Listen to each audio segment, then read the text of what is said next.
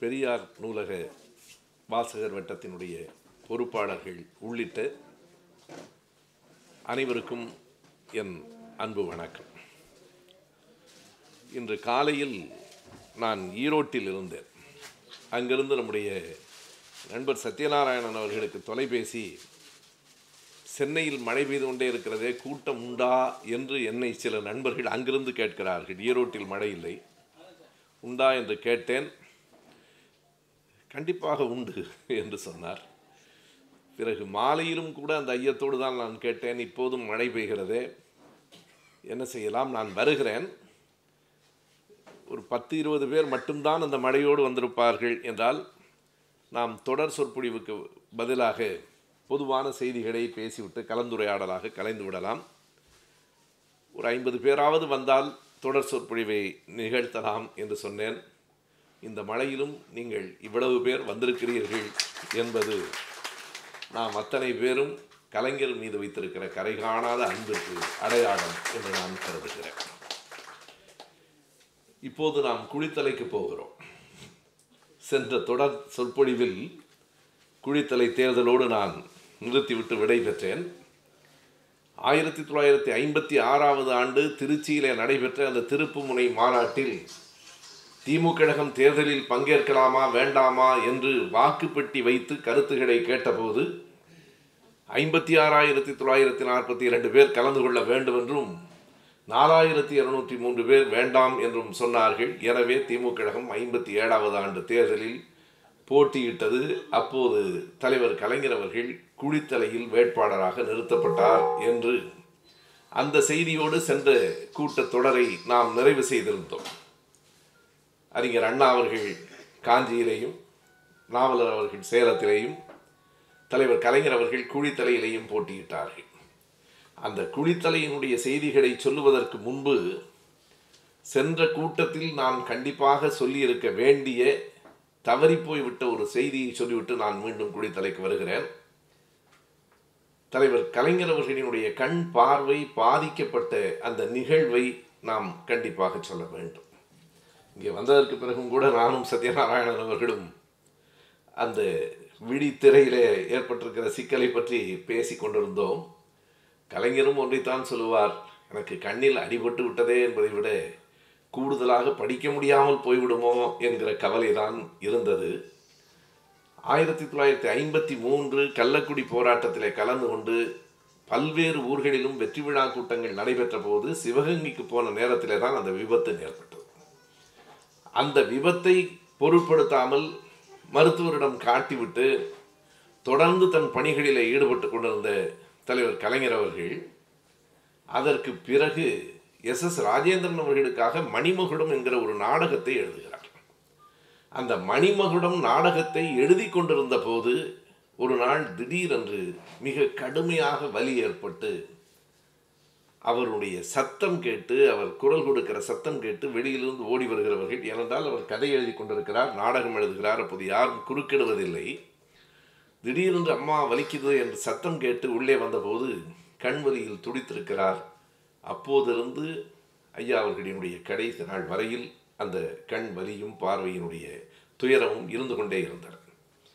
எனக்கு நன்றாக நினைவிருக்கிறது என்னுடைய நூல்கள் இரண்டாயிரத்தி பன்னிரெண்டாம் ஆண்டு மே மாதம் தலைவர் கலைஞர் அவர்களால் என்னுடைய ஐந்து நூல்கள் வெளியிடப்பட்டன. காமராஜர் அரங்கத்தில். அப்போது ஐயா என்னிடத்தில் சொன்னார் இந்த வெளிச்சம் ரொம்ப அதிகமாக இருக்கிறதே என்று சொன்னார். உடனே நான் அங்கே இருந்த நண்பர்களிடம் இந்த மேடையில் இருக்கிற இரண்டு பக்கத்தில் இருக்கிற விளக்குகள் மட்டும் போதும் இதை அணைத்து விடுங்கள் என்றேன்.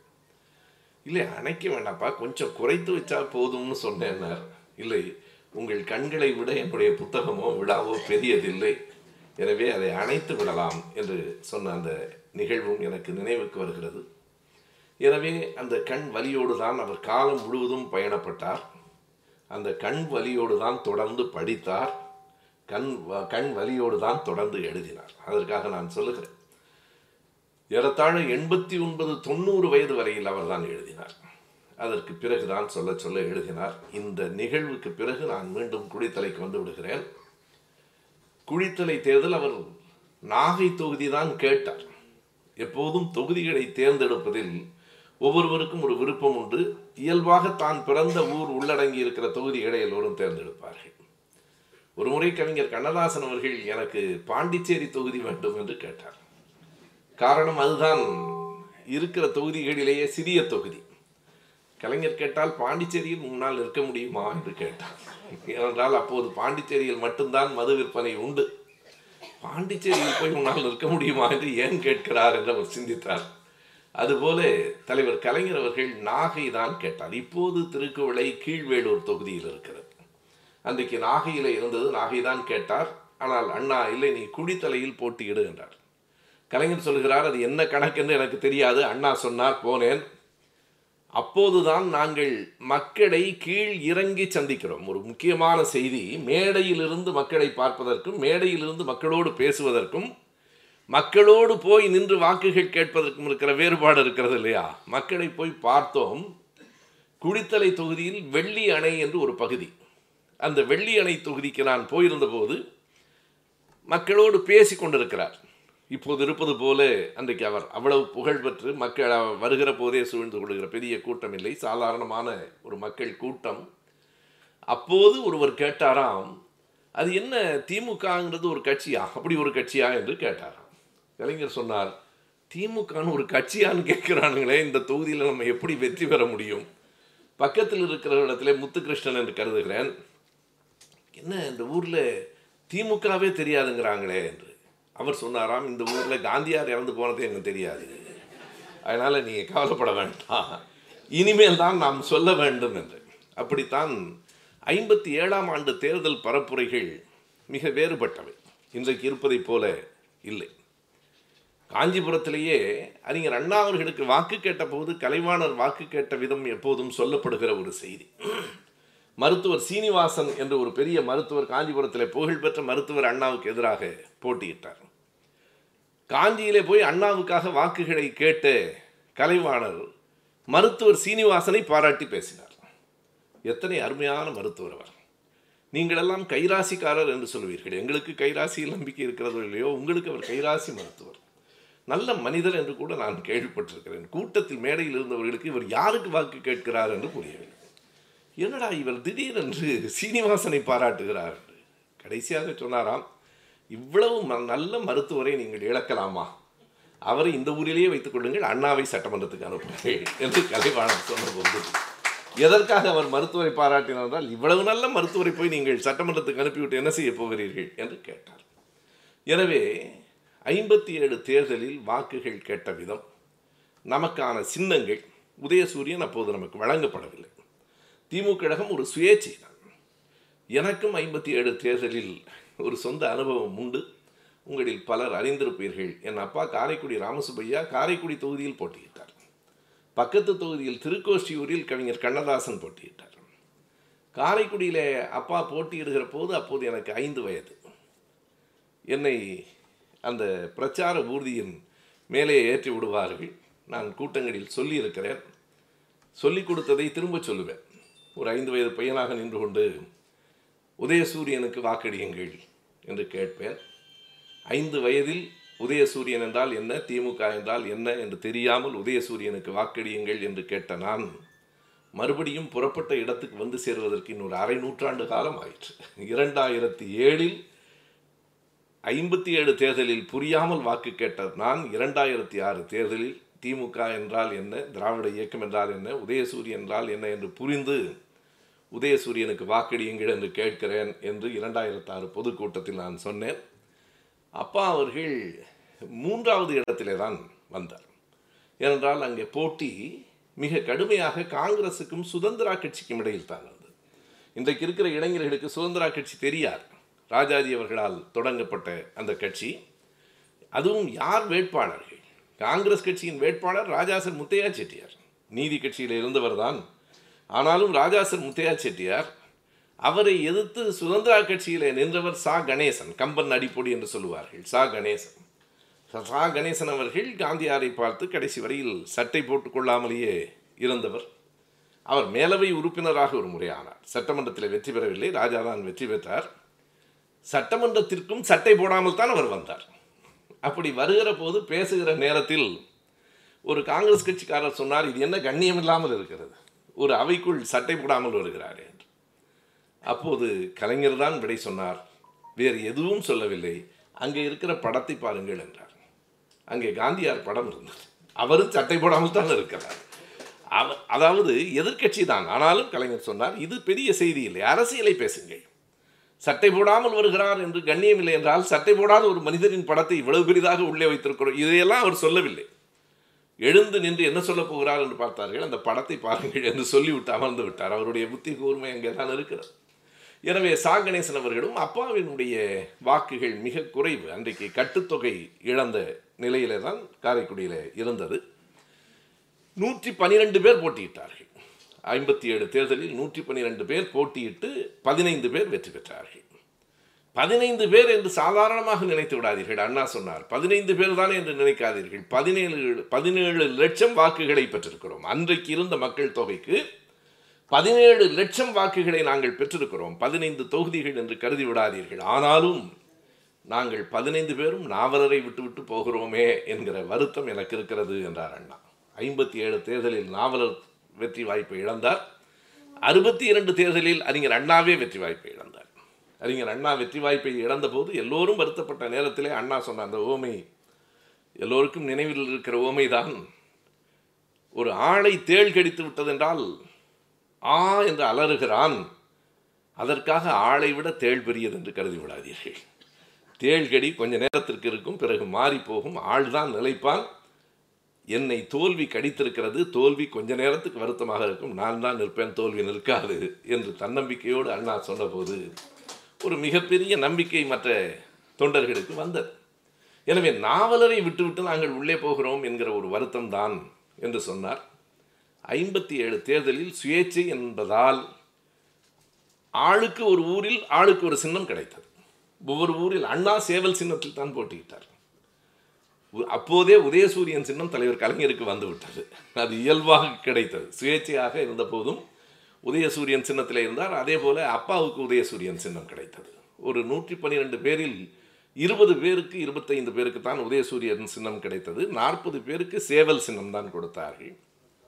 அதுவும் நான் முதலிலேயே சொல்லியிருக்கிறேன். அப்போது வாக்குப்பெட்டி என்பது இந்த பெட்டிக்கு அந்த மஞ்சள் பெட்டி சிவப்பு பெட்டி பச்சை பெட்டி என்று ஐம்பத்தி ரெண்டில் இருந்தது. இது உதயசூரியன் பெட்டி அது காங்கிரஸ் காளை மாடு அப்போது காங்கிரஸ் கட்சி. அதையும் அண்ணா சொன்னார்.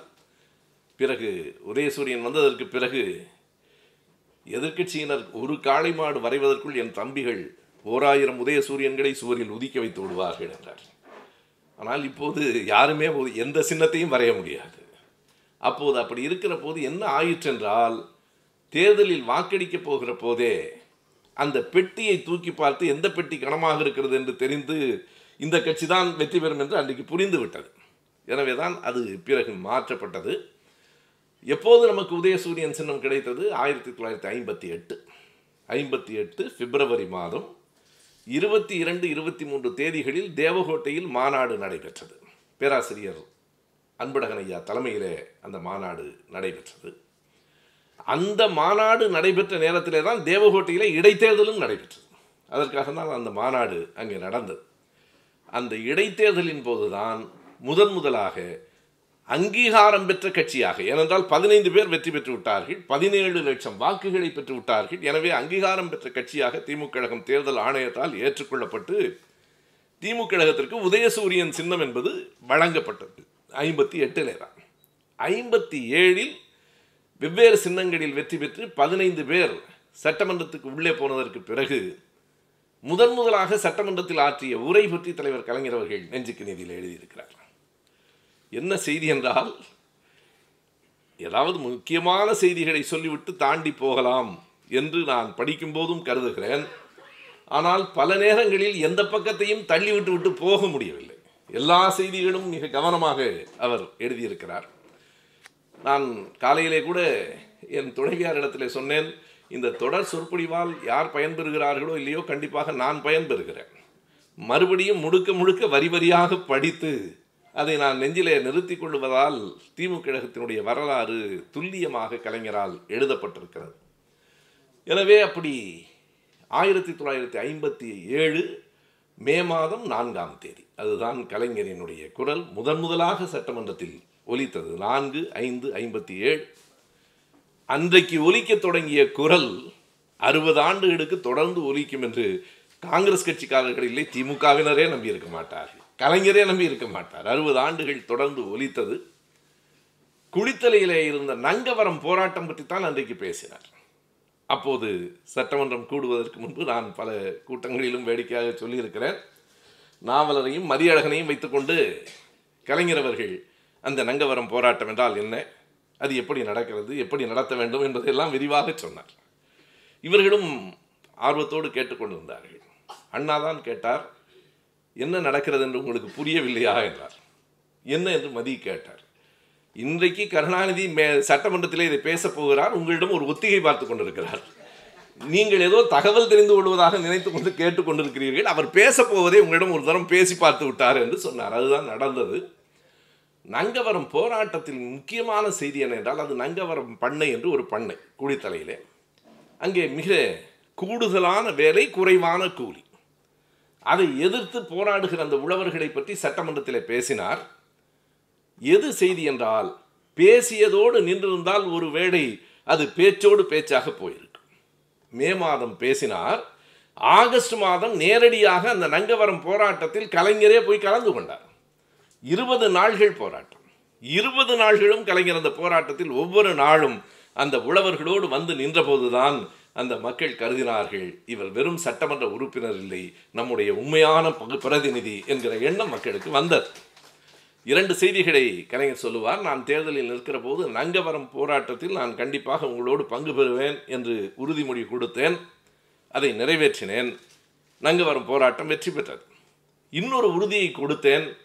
ஆனால் அதை அப்போது நிறைவேற்ற முடியவில்லை பிறகு நிறைவேற்றி விட்டேன் என்று சொல்லுவார். என்ன இன்னொரு உறுதிமொழி என்றால் நமக்கு ஊர் தெரிந்தவர்களுக்கு தெரியும்.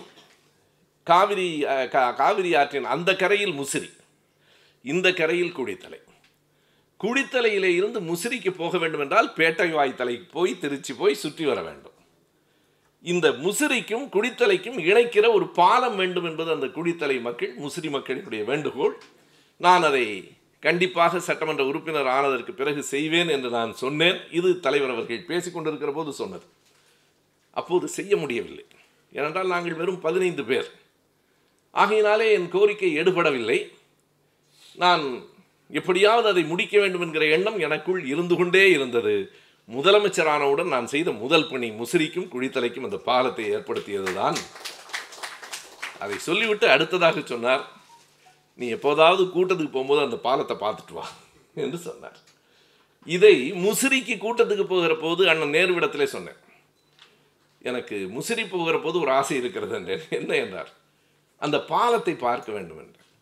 ராத்திரி ஏழு மணி ஆயிடுச்சு அந்த பாலத்தை பார்க்கறதுல என்ன ஆசை உங்களுக்குன்னார் எனக்கல்ல தலைவர் மாதிரி சொல்லியிருக்கிறார். தலைவர் சொல்லியிருக்காரா? அப்போ ஒன்று பண்ணலாம் வண்டியை குடித்தலை விடுறான்னார். முசிறிக்கு இல்லை. அவர் எப்போதுமே அப்படி தான் பேசுவார் உங்களுக்கு தெரியும். ஏய் வண்டியை குளித்தலைக்கு விடு.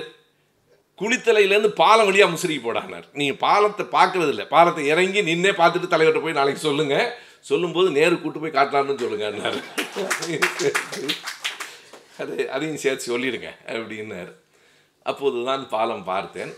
சொன்னதை நிறைவேற்றினார். மக்களோடு நின்று போராடினார். இன்னொரு முக்கியமான செய்தியும் ஐம்பத்தி ஏழிலே நடைபெற்றது. கலைஞர் எழுதுகிறார் நாங்கள் இத்தனை காலம் மக்களை பார்த்து பேசிக் கொண்டிருந்தோம். ஆனால் சட்டமன்றத்திலே ஒரு அறைக்குள் பேசுவது இவ்வளவு எதிரொலிக்கும் என்று எங்களுக்கு அப்போது தெரியாது. வெட்ட வெளியில் பேசுவதற்கும் சட்டமன்றத்தில் பேசுவதற்கும் இத்தனை வேறுபாடு இருக்கிறதா? அதிகாரம் கையில் வருகிற போது எத்தனை எளிதாக மக்களை சென்றடைய முடியும் என்பதை நாங்கள் உணர்ந்தோம். ஒவ்வொரு சின்ன சின்ன ஊராக நின்று தானே பேசணும் எதிரில் இருந்து இங்கே இருக்கிற நீங்கள் ஒரு நூறு பேரை பார்த்து பேசுகிற மகிழ்ச்சி சமூக வலைத்தளங்களில் அது பல்லாயிரக்கணக்கானவர்களுக்கு போகிறது என்கிற கட்டமெல்லாம் இப்போது வந்தது.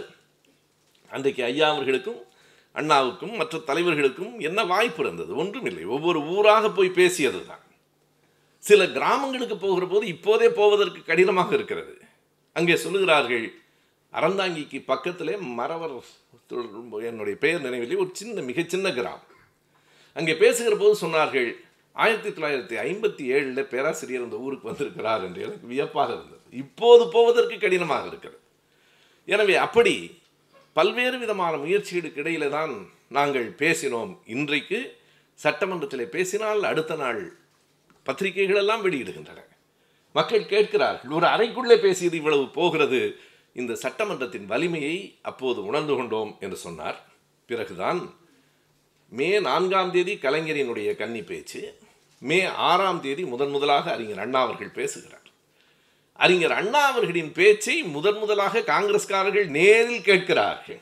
ஏனென்றால் அண்ணாவின் பேச்சை பற்றி கேள்விப்பட்டதுதான் ஒரு பெரிய ஐயம் இருந்தது.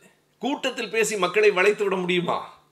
ஓ இப்படி பேசினால் முடியும் என்று சட்டமன்றத்திலேயே அண்ணாவின் பேச்சை பார்த்து அவருடைய அந்த மொழியின் அழுத்தம் சொல்லின் கூர்மை அண்ணாவினுடைய பேச்சை பார்த்து கலைஞர் சொன்னார் நாங்களெல்லாம் அண்ணாவின் பேச்சை அப்படியே வியந்து கேட்டுக்கொண்டிருந்தோம் அப்போதுதான் நான் சட்டென்று திரும்பி பார்த்தேன். காங்கிரஸ்காரர்களும் அதே மாதிரி வியந்து கேட்டுக்கொண்டிருந்தார்கள் என்று எழுதுகிறார்.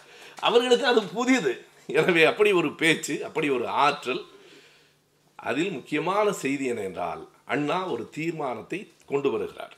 அது ஆளுநர் உரையின் மீதான விவாதம். ஒரு திருத்தத்தை கொண்டு வருகிறார். இது ஒரு வரலாற்று செய்தி. இன்றைக்கும் திராவிட இயக்கத்தின் மீது பிழை சொல்லுகிறவர்களுக்கு நாம் கவனமாக திருப்பி சொல்ல வேண்டிய செய்தி அண்ணா கொண்டு வந்த தீர்மானம் என்ன என்றால் இப்போதாவது மெட்ராஸ் ஸ்டேட் என்பதை தமிழ்நாடு என்று மாற்றுங்கள். ஆட்சிக்கு வந்ததற்கு பிறகு அல்ல ஆயிரத்தி தொள்ளாயிரத்தி ஐம்பத்தி நாலு மே மாதம் ஆறாம் தேதி பேசுகிற போதே நான் இந்த இடத்திலும் சொன்னேன் பல இடங்களிலும் சொல்லியிருக்கிறேன் முதன் முதலாக தமிழ்நாடு என்று மாற்று என்று சொன்னவர் ஐயா பெரியார் தான். அதை அப்படியே மறைத்து விட்டார்கள் திராவிட இயக்கம் தான் தமிழுக்கு எதிரானது என்று பேசிக்கொண்டிருக்கிறார்கள் எனவே மிக தெளிவாக அன்றைக்கே தமிழ்நாடு என்று பெயர் மாற்றம் வேண்டும் என்கிற தீர்மானத்தை கொண்டு வருகிறார். திருத்தங்களை ஒரு கட்டத்தில் விடை சொன்னதற்கு பிறகு திருத்தங்களை திரும்ப பெற்றுக் கொண்டு விடுவார்கள். அமைச்சர் விளக்கம் சொல்லிவிட்டார். எனவே திருத்தத்தை வலியுறுத்த வேண்டாம் என்று கேட்டுக்கொள்கிறோம். அது ஒரு மரபு வலியுறுத்த மாட்டார்கள். மிகச்சில தீர்மானங்கள் மட்டுமே வலியுறுத்தப்படும். அறிஞர் அண்ணா அவர்கள் சொல்லுகிறார் நாங்கள் மற்ற எந்த தீர்மானத்தை வேண்டுமானாலும் திரும்ப பெற்றுக்கொள்வோம். தமிழ்நாடு பெயர் மாற்ற திருத்தத்தை திரும்ப பெற்றுக்கொள்ள முடியாது. திரும்ப பெற்றுக்கொள்ள முடியாது? இந்த தீர்மானம் வெற்றி பெறும் என்றா கருதுகிறீர்கள். தீர்மானம் வெற்றி பெறுமா இல்லையா என்பது பிரச்சனை இல்லை. தீர்மானம் சட்டமன்றத்தில் விடப்பட்டதா இல்லையா என்பதுதான். எனவே இதற்கு வாக்கெடுப்பு நடத்த வேண்டும் என்று கேட்டு ஆதரவாக நாற்பத்தி இரண்டு வாக்குகளும் எதிராக நூற்றி இருபத்தி ஏழு வாக்குகளும் விழுகின்றன. அதில் எதை நாம் கவனிக்க வேண்டும் என்றால் பதினைந்து பேர் தான் திமுகவினர். ஆனால் ஆதரவாக நாற்பத்தி இரண்டு வாக்குகள் கிடைத்திருக்கின்றன. அந்த வாக்குக்கு விடப்பட வேண்டும் என்று அழுத்தம் கொடுத்த காரணத்தாலே தான் ஓ இன்னமும் ஒரு முப்பது பேர் நமக்கு கூடுதலாக இருக்கிறான் என்றும் நமக்கு புரிந்தது. ஆனால் அன்றைக்கே காங்கிரஸ் கட்சி ஏற்றுக்கொண்டு மாற்றியிருந்தால் அந்த பெருமை அவர்களுக்கு போயிருக்கும். ஆனால் அந்த பெருமை அண்ணாவுக்குத்தான் வர வேண்டும் என்று காலம் காத்திருந்திருக்கிறது. அறுபத்தி எட்டிலே தான் அது மாற்றப்பட்டது. எனவே ஐம்பத்தி ஏழில் கொண்டு வந்த அழுத்தமான தீர்மானங்களில் அது ஒன்று. நான் இன்றைக்கு ஐம்பத்தி ஏழிலே தொடங்கி அறுபத்தி மூன்றில் பக்தவச்சலம் முதலமைச்சராக பொறுப்பேற்ற நாள் வரையிலான செய்திகளை உங்களோடு பகிர்ந்து கொள்ள இருக்கிறேன். ஐம்பத்தி எட்டு ஜனவரி ஆறாம் தேதி நேருவுக்கு கருப்பு கொடி காட்டுகிற போராட்டம். இந்திய எதிர்ப்பு. ஒவ்வொரு கட்டத்திலேயும் இந்திய எதிர்ப்பு போராட்டம் என்பது தொடர்ந்து நடைபெற்று கொண்டே இருக்கிறது. முப்பத்தி ஏழு முப்பத்தி எட்டில் ஐயா பெரியார் அவர்கள் தொடங்கி வைத்த போராட்டம் அது. ஐயா அந்த போராட்டத்தை தொடங்குகிற போது எத்தனை தொலைநோக்கு பார்வையோடும் பெருந்தன்மையோடும் நடந்து கொண்டார் என்றால் மறைமலை அடிகளாருக்கும் ஐயாவுக்கும் இடையிலே பெரிய மோதல்கள் நடந்து கொண்டே இருந்தன. அதற்கு காரணம் மறைமலை அடிகளாரின் தமிழ் உணர்வை மதிக்கிறோம். தனித்தமிழ் இயக்கம் என்பது தமிழினுடைய அறிவார்ந்த ஒரு இயக்கம். ஆனால் அவர்கள் நல்ல தமிழ் சொற்களை எல்லாம் தந்தார்கள். அந்த சொற்களை எல்லாம் மக்களிடம் கொண்டு போன இயக்கம் திராவிட முன்னேற்ற கழகம் தான். தனித்தமிழ் இயக்கம் அறிஞர்களின் இயக்கம். ஆனால் அவர்கள் முழுக்க ஒரு மத சார்புடையவர்களாகவும் இருந்தார்கள். ஆறுமுக நாவலரினுடைய ஈழத்தின் ஆறுமுக நாவலரைப் போலவே தமிழ்நாட்டில் மறைமலை அடிகள் என்று சொல்ல வேண்டும். தமிழும் சைவமும் எம்மிரு கண்கள் என்று கருதியவர் அடிகளார் அவர்கள். குறிப்பாக தாழ்த்தப்பட்ட தோழர்களை கோயிலுக்குள் அழைத்து செல்லுவதா கூடாதா என்பதில் தனித்தமிழ் இயக்கத்திற்கும் சுயமரியாதை இயக்கத்திற்கும் இடையிலே நிறைய மோதல்கள் நடந்தன. அதை அடிகளாரும் பதிவு செய்திருக்கிறார் பெரியாரும் பதிவு செய்திருக்கிறார். அவர் போகக்கூடாது என்று நான் சொல்லவில்லை. ஆனால் தாழ்த்தப்பட்டவர்கள் சுத்தபத்தமாக இருக்க வேண்டும். புலால் உணவு உண்பதை நிறுத்த வேண்டும். தங்கள் பெயர்களை நல்ல தமிழ் வேளாளர்களின் பெயர்களாக மாற்றிக்கொள்ள வேண்டும் என்று அடிகளார் சொன்னபோது பெரியார் கடுமையாக எதிர்த்தார். அவர் எதற்காக எதிர்த்தார் என்றால் இந்த காரணம் உண்மை இல்லை என்று சொன்னார். சாதியின் அடிப்படையில் தான் உள்ளே விட மறுக்கிறார்களே தவிர தூய்மையின் அடிப்படையிலோ பெயரின் அடிப்படையிலோ உணவு முறையின் அடிப்படையிலோ இல்லை. அது உண்மையில்லை என்பதற்கு வேறு எந்த சாட்சியும் வேண்டாம். குளிக்காமல் போகிறவர்களை விடமாட்டார்கள் என்றால் என்ன முதல்ல விடக்கூடாதே? நான் போனால் என்னை விட்டுறானே? நான் தினம் புலால் தானே திங்கிறேன் என்ன விட்டுறானே? சாதி தான் காரணம் என்றால் இப்படியெல்லாம் மோதல்கள் இருந்தாலும் ஆயிரத்தி தொள்ளாயிரத்தி முப்பத்தி ஏழில் அடிகளாருக்கு ஐயா பெரியார் எழுதிய அந்த கடிதம் பேராசிரியர் ஆ. வெங்கடாஜலபதி தன்னுடைய நூலில் அந்த ஆதாரத்தை அப்படியே தந்திருக்கிறார்.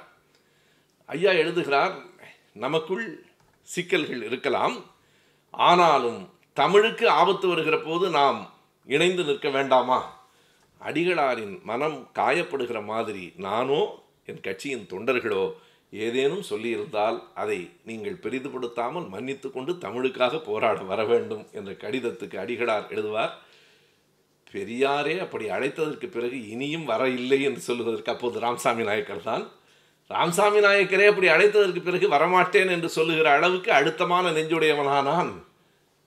நாயக்கரின் பக்கத்தில் நான் நிற்பேன் என்றுதான் அந்த போராட்டம் தொடங்குகிறது. இதையெல்லாம் தமிழுக்காக இணைந்த அந்த காட்சிகளை நான் பார்க்கிறேன். பேராசிரியர் பொற்கோ அவர்கள் தான் மிகச் சரியாக சொல்லுவார் இரண்டு பேரும் இணைந்ததில் பெரிய வியப்பில்லை இரண்டு பேருக்கும் தமிழ் உணர்ச்சி இருந்தது. என்ன வேறுபாடு என்றால் ஒன்று சமயம் சார்ந்த தமிழ் உணர்ச்சி இன்னொன்று சமூகம் சார்ந்த தமிழ் உணர்ச்சி. அடிப்படையில் இரண்டும் தமிழ் உணர்ச்சிகள் தான். எனவே இரண்டு பேரும் சேர்வதற்கான எங்கே அந்த இணைப்பு கோடு இருக்கிறது என்பதை பொறுக்கோ அவர்கள் மிகச் சரியாக சொல்லுவார். அப்படி இரண்டு பேரும் சேர்ந்து நடத்திய போராட்டம் முப்பத்தி எட்டில் மறுபடியும் நாற்பத்தி எட்டில் மீண்டும் ஐம்பத்தி எட்டில் இடை நாற்பத்தி எட்டிலிருந்து ஐம்பது ஐம்பத்தி எட்டில் ஜனவரி மாதம் ஆறாம் தேதி நேரு அவர்கள் சென்னைக்கு வருகிற போது கருப்பு கொடி காட்டப்படுகிறது.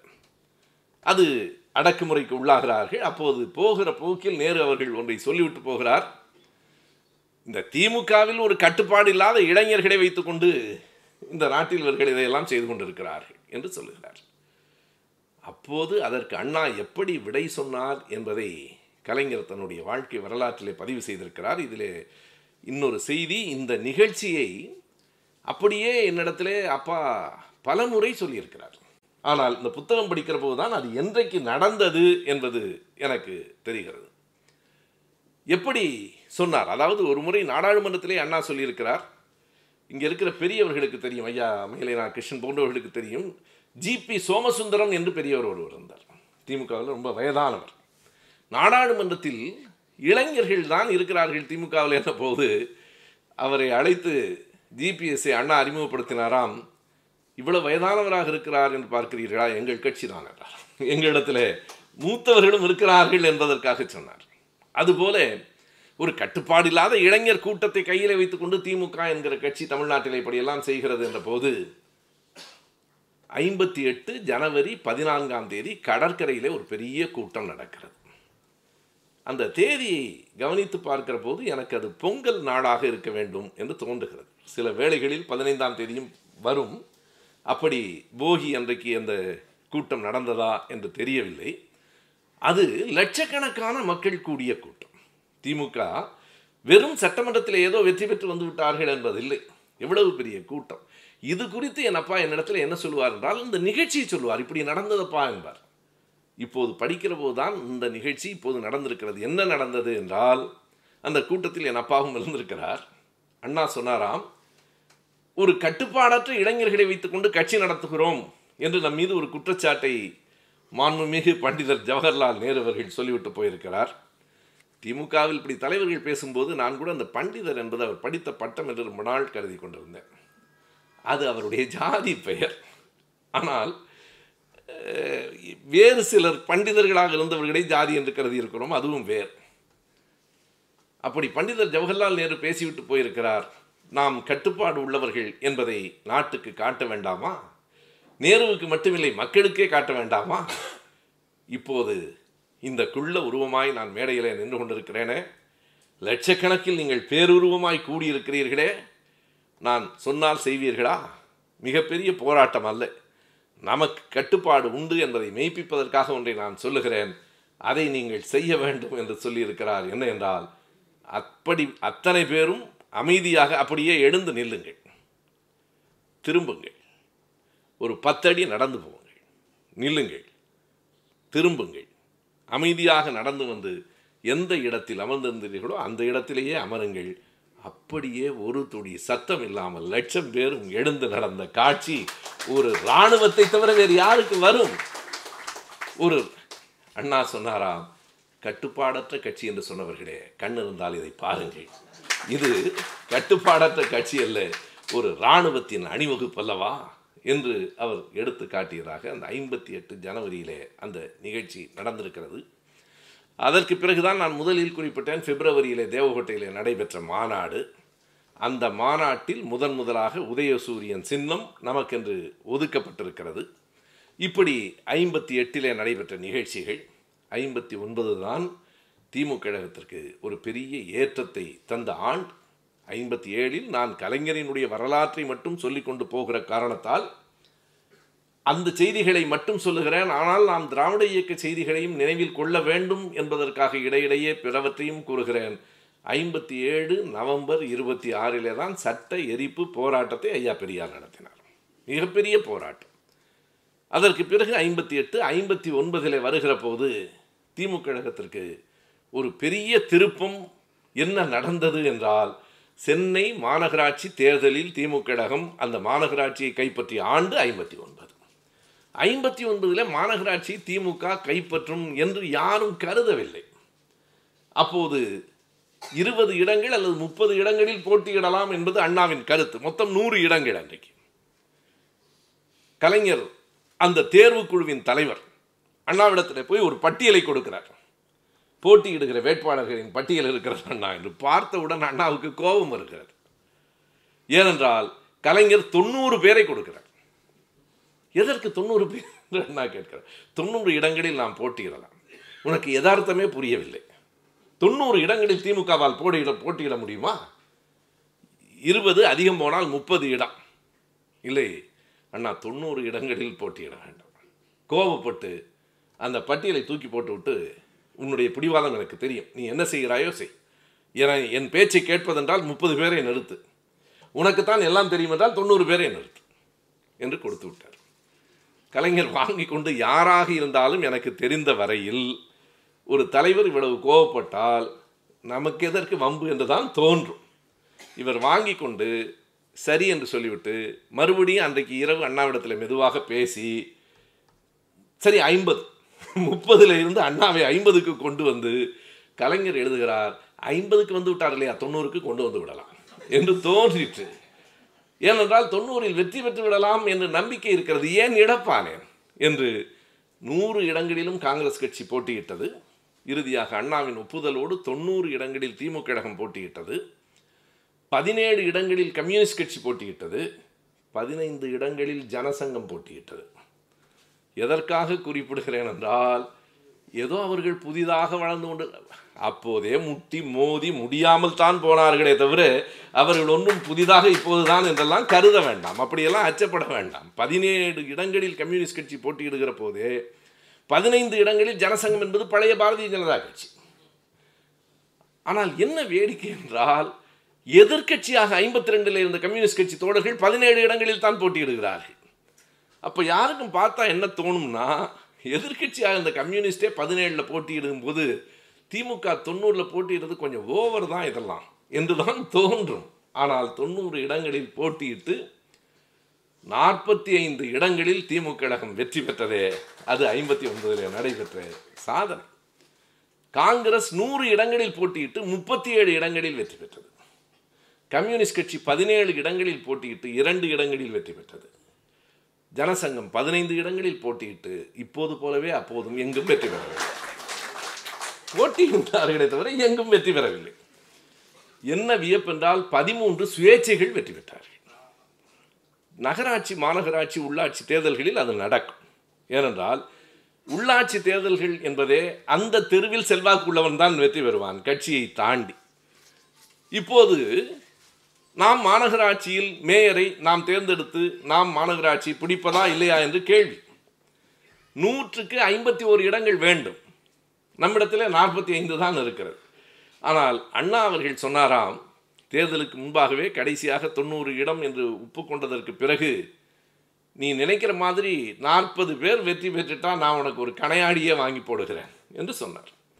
வெற்றி பெற்று விட்டார்கள் என்ற போது அண்ணா சொன்ன அந்த வரி உண்மைதான் நிருபர்கள் கேட்கிறார்கள் உங்கள் கட்சி மாநகராட்சி தேர்தலில் நாற்பத்தி ஐந்து இடங்களில் வெற்றி பெற்றிருக்கிறது. ஆம் எங்கள் கட்சி தோழர்கள் நாற்பத்தி ஐந்து பேர் வெற்றி பெற்றிருக்கிறார்கள். நான் தான் கருணாநிதியிடம் தோற்று போய்விட்டேன். இது அண்ணா சொன்ன விடை. எங்கள் தோழர்கள் வெற்றி பெற்று விட்டார்கள் நான் தான் தோற்று போய்விட்டேன் என்று அவர் சொன்னார். அதற்கு காரணம் அவர் போட்ட பந்தயம்.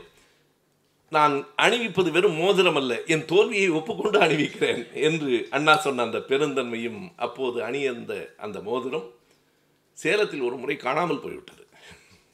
கலைஞர் பதறி போய் எழுதுகிறார் மோதிரம் இன்னும் பல மோதிரங்களை கூட வாங்கி கொள்ளலாம். சில வேளைகளில் ஒரு பொருளின் மதிப்பு அதை யார் கொடுக்கிறார்கள் என்பதை பொறுத்தது. பல வேளைகளில் அப்படித்தான். ஆகையினாலே அந்த மோதிரம் தவறி போன போது பதறி போய் பல இடங்களிலும் தேடி கடைசியாக யார் கொண்டு வந்து கொடுத்தார் என்கிற பெயர் வரைக்கும் எழுதுகிறார்கள். நான் மேடையில் அமர்ந்திருந்த அந்த இடத்தில் அந்த மேடைக்கு கீழே அந்த மோதிரம் கடந்து கீழே விழுந்திருக்கிறது. அது வந்து சேர்ந்தபோதுதான் எனக்கு போன உயிர் மறுபடியும் வந்தது என்று நெஞ்சுக்கு நீதியிலே கலைஞர் எழுதுகிறார். எனவே ஐம்பத்தி ஒன்பதில் மாநகராட்சி கைப்பற்றி திமுகவினுடைய முதல் மேயர் ஆப்போ அரசு துணை மேயர் சிவசங்கரன் ஒரு தாழ்த்தப்பட்ட வகுப்பை சார்ந்தவர். அதாவது இந்த இடத்தில் ஒரு செய்தி இருக்கிறது. இடஒதுக்கீட்டின் அடிப்படையில் ஐந்து ஆண்டுகளுக்கு ஒரு முறை ஒருவரை தாழ்த்தப்பட்டவராக கொண்டு வந்தால் போதுமானது. அதான் அந்த ரோஸ்டர் சிஸ்டம். ஆனால் அப்போது அப்படி கொண்டு வர வேண்டும் என்கிற சட்டத்தின் அடிப்படையில் இல்லை. ஏன்னா உடனே சொல்லிடுவாங்க அது கொண்டு வரணும்னு ச- சட்டத்தின் அடிப்படையில் இல்லை. ஒடுக்கப்பட்ட மக்களை உயர்த்த வேண்டும் என்கிற சமூக நீதியே திராவிட இயக்கத்தின் அடிப்படை குறிக்கோள் என்பதால் முதன்முறையாக தேர்ந்தெடுக்கப்பட்ட போதே சிவசங்கரன் என்கிற ஒடுக்கப்பட்ட சமூகத்தை சார்ந்த தோழரைத்தான் துணை மேயராக ஐம்பத்தி ஒன்பதில் தேர்ந்தெடுத்தோம். சென்னை மாநகராட்சி தேர்ந்தெடுத்ததற்கு பிறகு பல செயல்கள் நடந்தன. அடிப்படையில் இன்றைக்கும் மதிய உணவு திட்டம் பற்றி பேசுகிறவர்கள் கவனமாகவோ மறதியாகவோ அதை தொடக்கி வைத்தது நீதி கட்சிதான் என்பதை சொல்லுவதில்லை. சர்பிடி தியாகராயர் அவர்கள் மேயராக இருக்கிற போதுதான் அந்த திட்டம் தொடங்க பெற்றது. அது சென்னை வரைக்குமான மதிய உணவு திட்டம். ஐம்பத்தி ஆறில் அதை காமராஜர் தமிழ்நாடு வரைக்கும் அதை விரிவு செய்தால் பிறகு அது நம்முடைய ஆட்சியிலும் எம்ஜிஆர் ஆட்சியிலும் தம்மையார் ஆட்சியிலும் அது தொடர்ந்தது எனவே மாநகராட்சியை கைப்பற்றி என்ன செய்துவிட முடியும்? மாநகராட்சியை கைப்பற்றியும் கூட பல செயல்களை செய்ய முடியும். இன்றைக்கும் நாம் பார்க்கிறோம் இல்லையா? அந்த மாநகராட்சி கட்டிடத்தில் சென்னை மாநகராட்சி என்று அந்த பெயர் பலகை ஒளிர்கிறதே.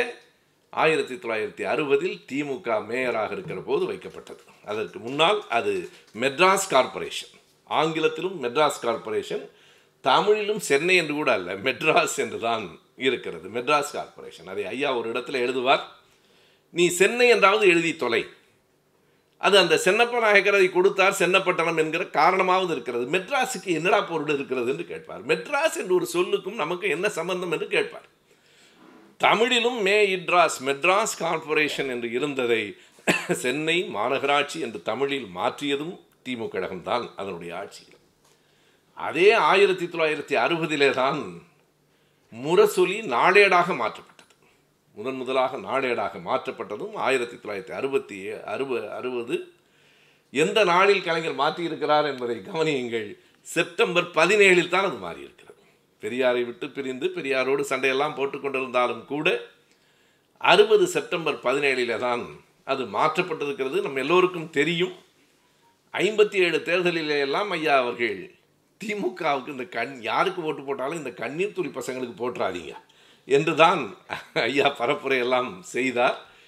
அண்ணாவினுடைய பெரிய வெற்றி எங்கே இருந்தது என்றால் எவ்வளவு கடுமையாக ஐயா பேசினாலும் அவரை எதிர்த்து பேசாமல் இருந்ததில் தான் அண்ணாவின் வெற்றி இருந்தது. ஏனென்றால் திரும்பவும் எதிர்த்து பே அதற்கு அண்ணாவும் கலைஞரும் அப்படி பேச மாட்டார்கள். காரணம் அவர்கள் என்ன? இபிஎஸும் ஓபிஎஸும் தர்ம யுத்தம் நடத்துவதற்கும் கொள்கை இல்லாமல் சண்டை போடுவதற்கும் கொள்கை இல்லாமல் சேர்ந்து கொள்வதற்கும். எனவே எங்களை ஆளாக்கியவர் வளர்த்தவர் ஐயா பெரியார் தான் என்கிற நன்றி உணர்ச்சி இருந்தது. அதற்கு பிறகு நீங்கள் பார்த்தால் அறுபத்தி ஒன்றில் திமுக கழகத்தில் ஒரு பிளவு தொடங்குகிறது. அந்த பிளவு அதை எப்படி கலைஞர் எழுதியிருக்கிறார் என்றால் ஒரு உலக நிகழ்வோடு சேர்த்து எழுதுகிறார். அப்போதுதான் நமக்கும் அந்த ஆண்டுகளெல்லாம் நினைவு இருக்கிறது கென்னடி எப்போது சுடப்பட்டார்? பொதுவாக நாம் ஒரு தேதி சொல்லுவோம். ஆனால் இதை படிக்கிற போது எனக்கு அந்த தேதி இனிமேல் மறக்காமல் ஆய் சுடப்பட்டது. அவர் அதிபராக பதவியேற்றது ஆயிரத்தி தொள்ளாயிரத்தி அறுபத்தி ஒன்று ஜனவரி இருபது. அதற்கும் இதற்கும் எந்த தொடர்பும் இல்லை. அதை தொடர்புபடுத்தி அவர் எழுதுகிற போது சொல்லுவார் கென்னடி பதவியேற்ற மறுநாள் திமுக கழகத்தில் ஒரு சிக்கல் வந்துவிட்டது சொல்லிவிட்டு அதற்கும் இதற்கும் எந்த தொடர்பும் இல்லை. நினைவு வைத்துக் கொள்வதற்காக என்பார். இதை ஆங்கிலத்தில் பின்னிங் மெத்தட் என்பார் நான் பெரும்பாலும் அப்படி பல இடங்களில் பலவற்றை அப்படித்தான் நினைவு வைத்துக் கொள்வது பழக்கம். அதை இதனோடு சேர்த்து இணைத்து வைத்துக் கொள்வது. அப்படி அறுபத்தி ஒன்று ஜனவரியில் கென்னடி அமெரிக்காவினுடைய அதிபரானார். ஜனவரி இருபத்தி ஒன்று இருபத்தி இரண்டு திமுகவினுடைய பொதுக்குழு நடைபெற்றது. அந்த ஊரை சொன்னால் அந்த நிகழ்ச்சி உங்கள் எல்லோருக்கும் தெரியும். வேலூர் பொதுக்குழு கூட்டம். வேலூர் பொதுக்குழு என்றாலே எல்லோருக்கும் தெரியும். அந்த வேலூர் பொதுக்குழு கூட்டத்தில் தான் திமுகவில் முதன் முதலாக ஒரு அடிதடியே வந்துவிட்டது என்று சொல்லலாம். ஈவிகே சம்பத் அவர்களுக்கு எதிராக எஸ் எஸ் ராஜேந்திரன் போன்றவர்கள் எம்ஜிஆர் எல்லோருமே மிக கடுமையாக அவரை எதிர்த்தார்கள். சம்பத் மீது நடிகர்கள் தாக்குதல் என்றுதான் அந்த செய்திகள் எல்லாம் வந்தன. கடுமையான வாக்குவாதங்கள். அவர் அண்ணாவையும் நாவலரையுமே அந்த இடத்தில் விமர்சனம் செய்து பேசினார். ஆனால் அடிப்படையில் சம்பத் அவர்களுக்கு யார் மீது கோபம் என்றால் கலைஞர் மீது தான் கோபம். கலைஞருக்கும் அவருக்கும் ஒரு உள்நாட்டு பகை என்பது போல ஒரு சண்டை தொடர்ந்து நடந்து கொண்டே இருந்தது. அது எப்போது முற்றிற்றென்றால் அண்ணா அவர்கள் கலைஞருக்கு கணையாடி போடும்போது முற்றிற்று. அண்ணா கடையாழியை போடுகிற போது கலைஞருக்கு கட்சியிலே ஒரு தனி முக்கியத்துவம் கிடைக்கிறது என்பது சம்பத்து போன்ற நீண்ட நாட்களாக இருக்கிறவர்களுக்கு ஒரு கோபத்தை உருவாக்கி இருக்கும் கூடும் என்பது இயற்கைதான். உடனே அவர் கூட இருந்த கண்ணதாசன் அந்த கோபத்தை வெளிப்படுத்துவதற்காக அப்படிப்பட்ட உணர்ச்சி வயப்படுகிற கவிஞர்களால் பல நேரங்களில் கட்சிக்கு நன்மையும் வரும் சிக்கலும் வந்து சேரும். எப்போதும் உணர்ச்சி வயப்படுகிறவர்களால் தான் போராட்டங்களிலும் முதலிலும் நிற்பார்கள் வம்புகளை முதலிலும் விலைக்கு வாங்குவார்கள். அப்படி கண்ணதாசன் அவர்கள் பேசுகிற போதுதான் அந்த வேலூர் பொதுக்குழு கூட்டத்தில் ஒரு சிக்கல் ஏற்பட்டு அதற்கு பிறகு அறிஞர் அண்ணா அவர்கள் அவர்களை அழைத்து எல்லோரையும் அழைத்து பேசி அனைவரையும் சமாதானப்படுத்தி இடையில சம்பத்தவர்கள் நுங்கம்பாக்கத்திலே அந்த ஏரிக்கரை பக்கத்திலே உண்ணாவிரதத்தை தொடங்கினார். உண்ணாவிரதத்தை தொடங்கிவிட்டு திருவாளர் அண்ணாதுரை என்று பேசத் தொடங்கினார். நிருபர்கள் கேட்டபோது அண்ணா சொன்னார் நேற்றைய வரைக்கும் அண்ணா என்று சொன்னவர்கள் இன்றைக்கு திருவாளர் அண்ணாதுரை என்று சொல்கிறார்களே என்ற போது என் தம்பிகள் வளர்ந்து விட்டார்கள் என்றார் வளர்ந்ததற்கு பிறகு தோடர் அண்ணாத்துறை திருவாளர் அண்ணாத்துறை என்று என்னை சமமாக பார்க்கிறார்கள். அதில் என்ன பிழை இருக்கிறது என்று கேட்டார். சம்பத்தவர்களுக்கு உங்களுக்கு என்ன பிரச்சனை? அவர்கள் நாங்கள் விலகிக் கொள்ளுகிறோம் என்றார்கள். திரும்பி வாருங்கள் என்று அண்ணா ஒரு கட்டுரை எழுதினார். அப்போதும் அண்ணா சொன்ன அந்த விடைகளெல்லாம் பெண்களை கேட்டால் தெரியும் காதிலே கடுக்கன் போட்டிருப்பார்கள். கொஞ்சம் காதிலே புண் வந்து விடுமானால் கடுக்கனை கழற்றி வைத்திருப்பார்கள். அந்த புண் சரியானதற்கு பிறகு மறுபடியும் மாட்டிக்கொள்வார்கள் என் தம்பி சம்பத்து ஒரு கடுக்கன் என் காதில் தான் புண் இருக்கிறது சரியானவுடன் மறுபடியும் மாட்டிக்கொள்வேன் என்று சொன்னார். அவருடைய பொறுமை ஐயாவை எதிர்த்து பேசவில்லை என்பது மட்டுமல்ல சம்பத்தவர்களையும் தூக்கி எறியவில்லை. முடிந்த வரைக்கும் முயற்சி செய்தார். பிறகு மயிலாப்பூரிலே ஒரு பெரிய மாநாடு போல ஒரு கூட்டம் நடைபெற்றது. எல்லோரும் சமாதானம் ஆகிவிட்டோம் என்றதற்கு பிறகு இனிமேல் இந்த கட்சியில் பிளவு இல்லை நாங்கள் ஒன்றாகத்தான் இருக்கிறோம் என்று பிப்ரவரி மாதம் மயிலாப்பூரிலே ஒரு பெரிய கூட்டம் நடந்தது. ஆனால் ஏப்ரல் மாதம் அந்த ஒற்றுமை உடைந்து போயிற்று. ஆயிரத்தி தொள்ளாயிரத்தி அறுபத்தி ஒன்று ஏப்ரல் மாதம் இருபத்தி ஓராம் தேதி சென்னையில் இருக்கிற ஒற்றைவாடை திரையரங்கில் எல்லாம் பல வரலாற்று நிகழ்வுகள் அந்த ஒற்றைவாடை திரையரங்கில் தான் நடந்திருக்கின்றன. அந்த ஒற்றைவாடை திரையரங்கில் நடந்து அவர்கள் தமிழ் தேசிய கட்சி என்றே ஒரு கட்சியையும் அறிவித்தார்கள். நாங்கள் முழுவதும் திமுகவை விட்டு விலகிக் கொள்கிறோம் என்றார்கள். அப்போதும் அவர்களுக்கு கலைஞர் மீது கடுமையான கோபம் வந்ததற்கு காரணம் கலைஞரும் கண்ணதாசனும் எழுதி கொண்ட எழுத்துகள் தான். கலைஞரினுடைய அந்த எழுத்து அவர்கள் போன போது கலைஞர் என்ன எழுதினார் என்றால் ஒரு முறை எழுபத்தி ரெண்டில் எம்ஜிஆர் கட்சியை விட்டு போன நேரத்தில் எல்லோரும் சமாதானம் செய்து கொண்டிருந்த போது கவிஞர் குடியரசு ஒரு கவியரங்கில் இப்படி பாடினார். ஏன் கவலைப்படுகிறீர்கள்? பரிசுத்தமாகிறது கடகம்னர் தேவையில்லாதெல்லாம் போயிட்டான். பரிசுத்தமாகிறது கழகம்னு குடியரசு பாடினது எனக்கு இன்னமும் அந்த கவியரங்கத்தில் நினைவிருக்கிறது.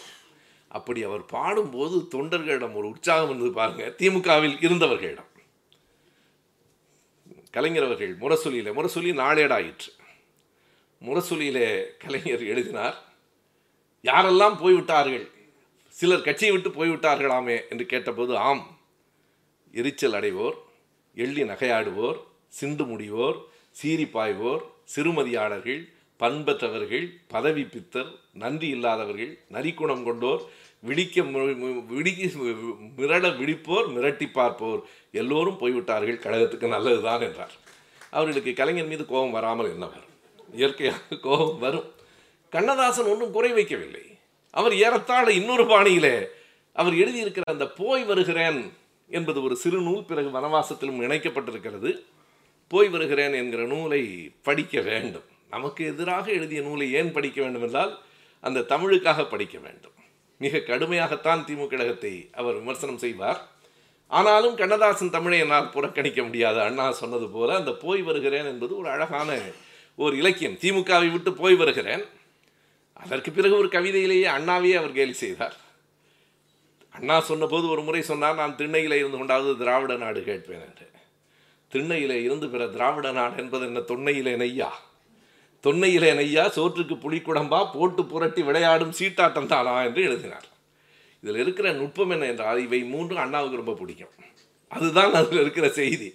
திண்ணையிலே இருந்து பிற திராவிட நாடு என்பது என்ன தொன்னையிலே தொன்னையில் நெய் அண்ணா விரும்பி சாப்பிடுவாராம். புளிக்குடம்பு அண்ணாவுக்கு பிடிக்குமா? சீட்டாட்டமும் பிடிக்கும்.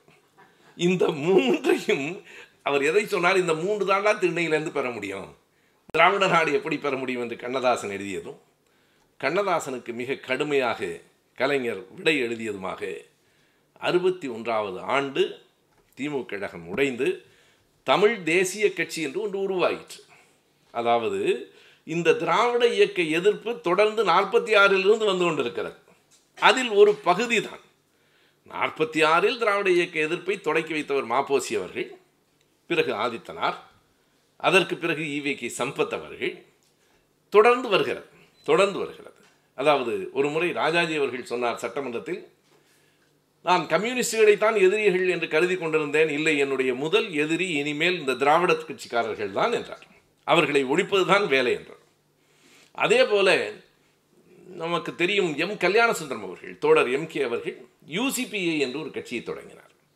அப்போது அவர் சொன்ன முதல் வரி இந்த திமுக கழகத்தை அழித்தே தீருவேன் என்பது. என்ன வேடிக்கை என்றால் வரலாற்றில் திமுகவை அழிப்போம் என்று சொல்லி ஏற்றியவர்களின் கொடிகள் ஒன்றை கூட காணவில்லை. சுதந்திரா கட்சி கொடி இருக்கிறதா? தமிழரசு எனக்கு தெரியும் உங்களுக்கு தெரியும். தமிழரசு கழகத்தினுடைய கொடி எப்படிப்பட்டது? நாம் தான் நினைவித்திருக்கிறோம். மக்களில் யாரையாவது கேளுங்கள். தமிழ் தேசிய கட்சியினுடைய கொடி என்ன வண்ணம் என்று கேளுங்கள். மேலும் கீழும் நீளம் நடுவில் சிவப்பு. நான் மறுபடியும் நினைவூட்டினால் தான் தெரியாது. யூசிபிஐ கொடி என்ன நிறம்? வில்லும் வேலும் வாழும் பொறித்த வில்லும் கயலும் புலியும் பொறித்த தமிழரசு கட்சியினுடைய நிறம் என்ன நிறம்? கொடியின் நிறம்? எந்த கட்சியும் சுதந்திரா கட்சிக்கு அந்த நீல நிறத்தில் ஒரு விண்மீன் ஒரு நட்சத்திரம். அதுதான் சுதந்திரா கட்சி. திமுகவை திராவிட இயக்கத்தை அழிப்பேன் என்று சொல்லி ஏற்றப்பட்ட எந்த கொடியும் பறக்கவில்லை. திராவிட இயக்க கொடிகள் இன்றைக்கும் பட்டொடி வீசி பறந்தது. அழிப்போம் என்று சொன்னவர்கள் அரசியல் அரங்கை விட்டு போய்விட்டார்கள். இவைக்கு சம்பத்தவர்கள் தான் சொன்னார். திமுகவை ஒன்றுமில்லாமல் ஆக்குவதற்கு தமிழ் தேசிய கட்சி புறப்பட்டிருக்கிறது. அறுபத்தி இரண்டு தேர்தலில் சிங்கத்தை அதன் குகையிலேயே போய் சந்திப்பேன் என்றார். இதெல்லாம் ரொம்ப அன்றைக்கு புகழ்பெற்ற வரிகள். அறுபத்தி ரெண்டு தேர்தல். அது சிங்கத்தின் கோட்டை என்பது தென் சென்னை அங்கே நின்றது நம்முடைய நாஞ்சில் மனோகரன்.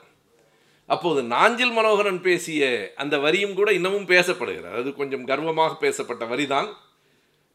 எனக்காக நாடாளுமன்றத்தில் ஒரு நாற்காலி காத்து கிடக்கிறது. யாரும் அதை தடுக்க முடியாது என்றார். அவர் அப்படித்தான் பேசுவார். அவருடைய பேச்சில் சம்பத்தியார் என்னை தடுப்பதற்கு? நாடாளுமன்றத்தில் எனக்காக ஒரு நாற்காலி காத்து கிடக்கிறது என்றார். கடுமையான போட்டி நடைபெற்றது. சம்பத் அவர்கள் உட்பட தமிழ் தேசிய கட்சியில் போட்டியிட்ட அனைவரும் கட்டுத்தொகை இழந்தார்கள் யாரும் வெற்றி பெறவில்லை.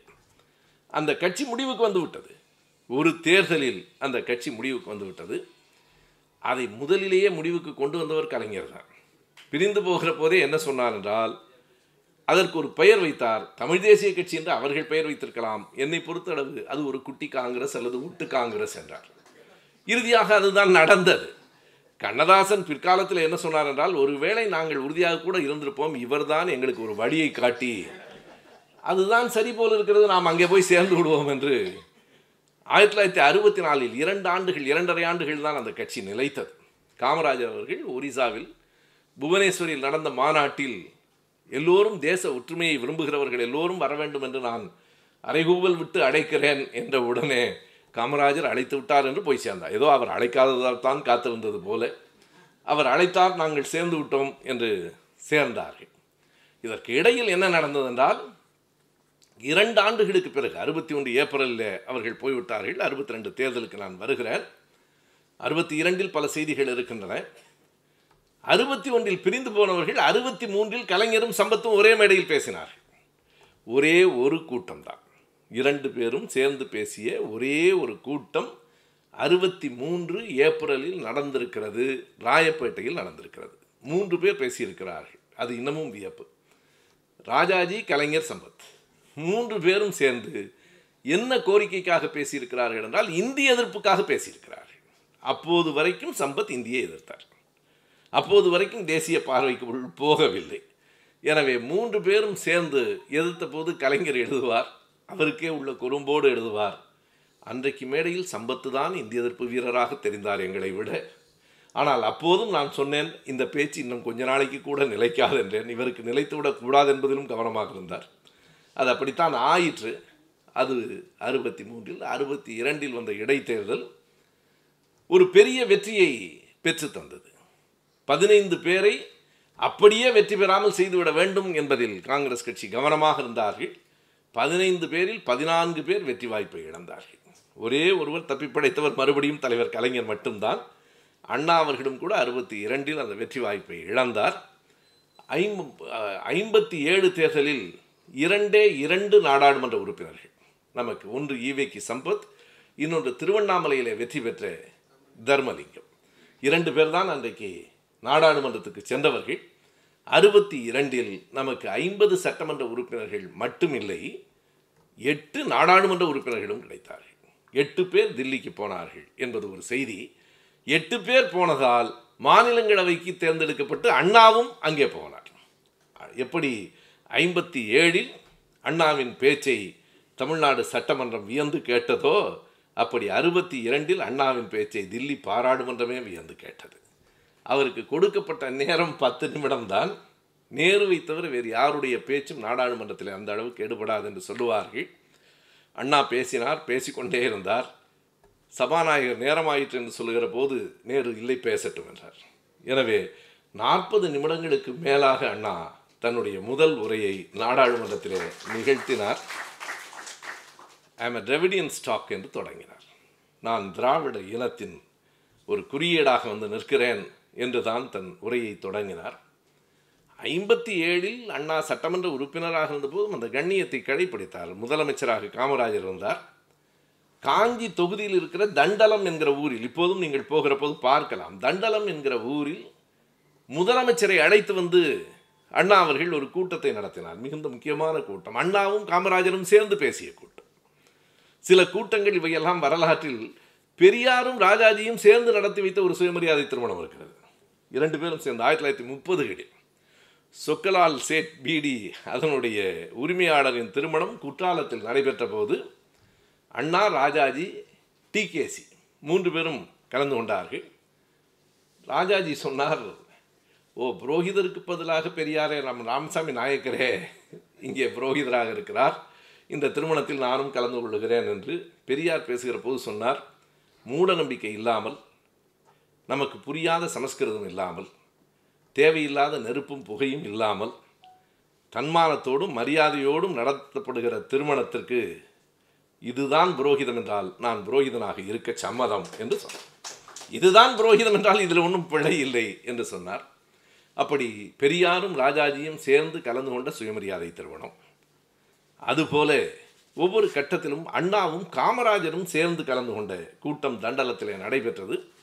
அந்த மக்களின் குறை கேட்பதற்காக அண்ணா காமராஜரை அழைத்து வந்தார். என்ன வேடிக்கை என்றால் காமராஜர் ஒரு சிறந்த நிர்வாகி தான் இன்றும் நம்மால் மதிக்கப்படுகிறவர். ஆனால் மேடை பேச்சில் அண்ணாவுக்கு இணையாக ஒரு நாடும் சொல்ல முடியாது காமராஜருக்கு அது தெரியும். ஆனால் அண்ணா என்ன செய்தார் என்றால் வரவேற்புரை அண்ணாதுரை சிறப்புரை காமராஜர்.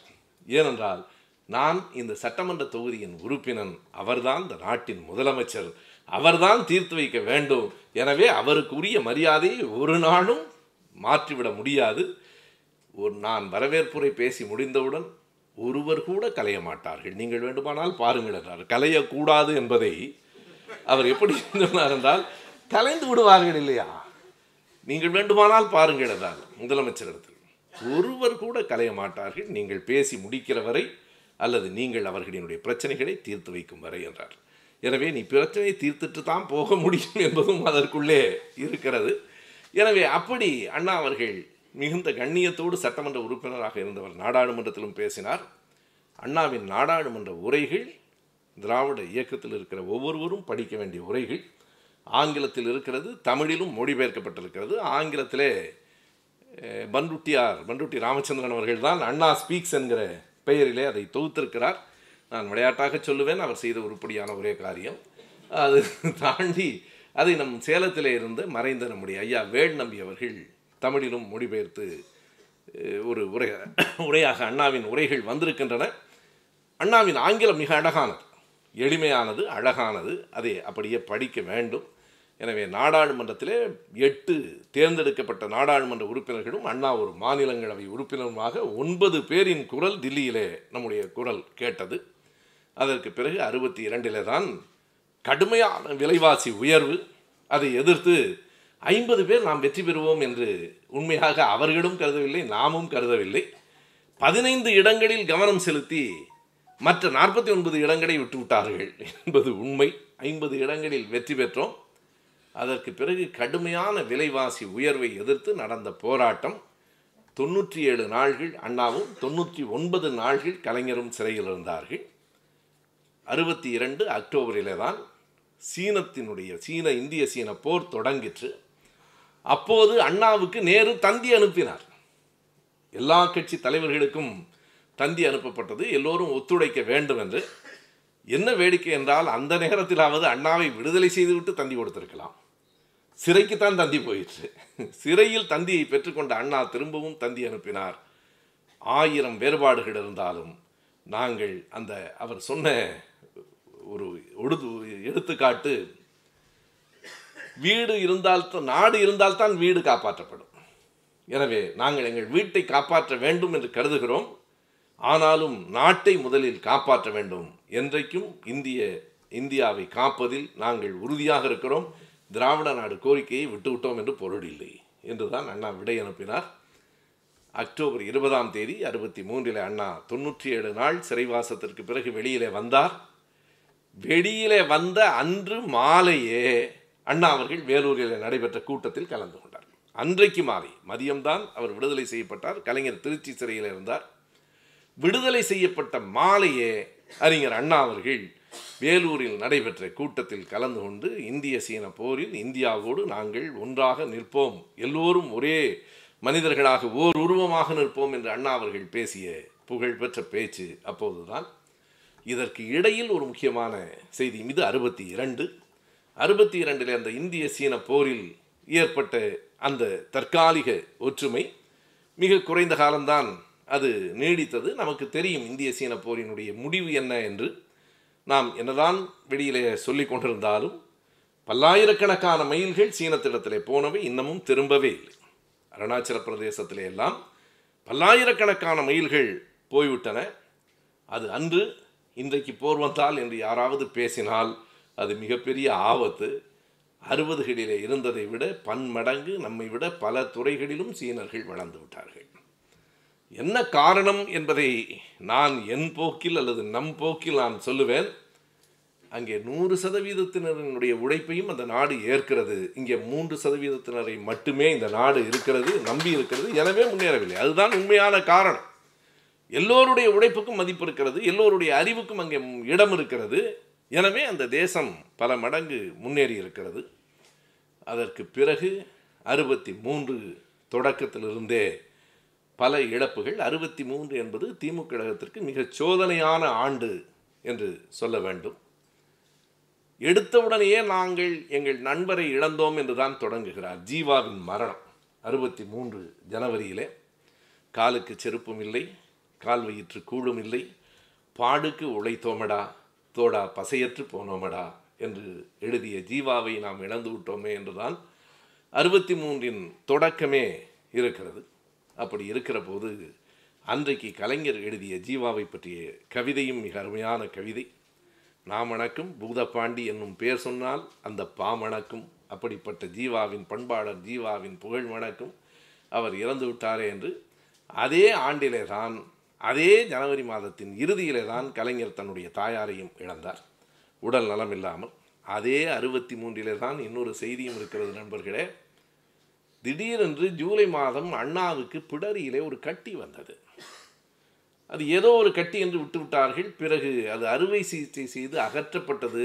இன்றைக்கு இருப்பது போல மருத்துவ அறிவியல் வளர்ந்திருக்குமானால் அண்ணா காப்பாற்றப்பட்டிருப்பார்.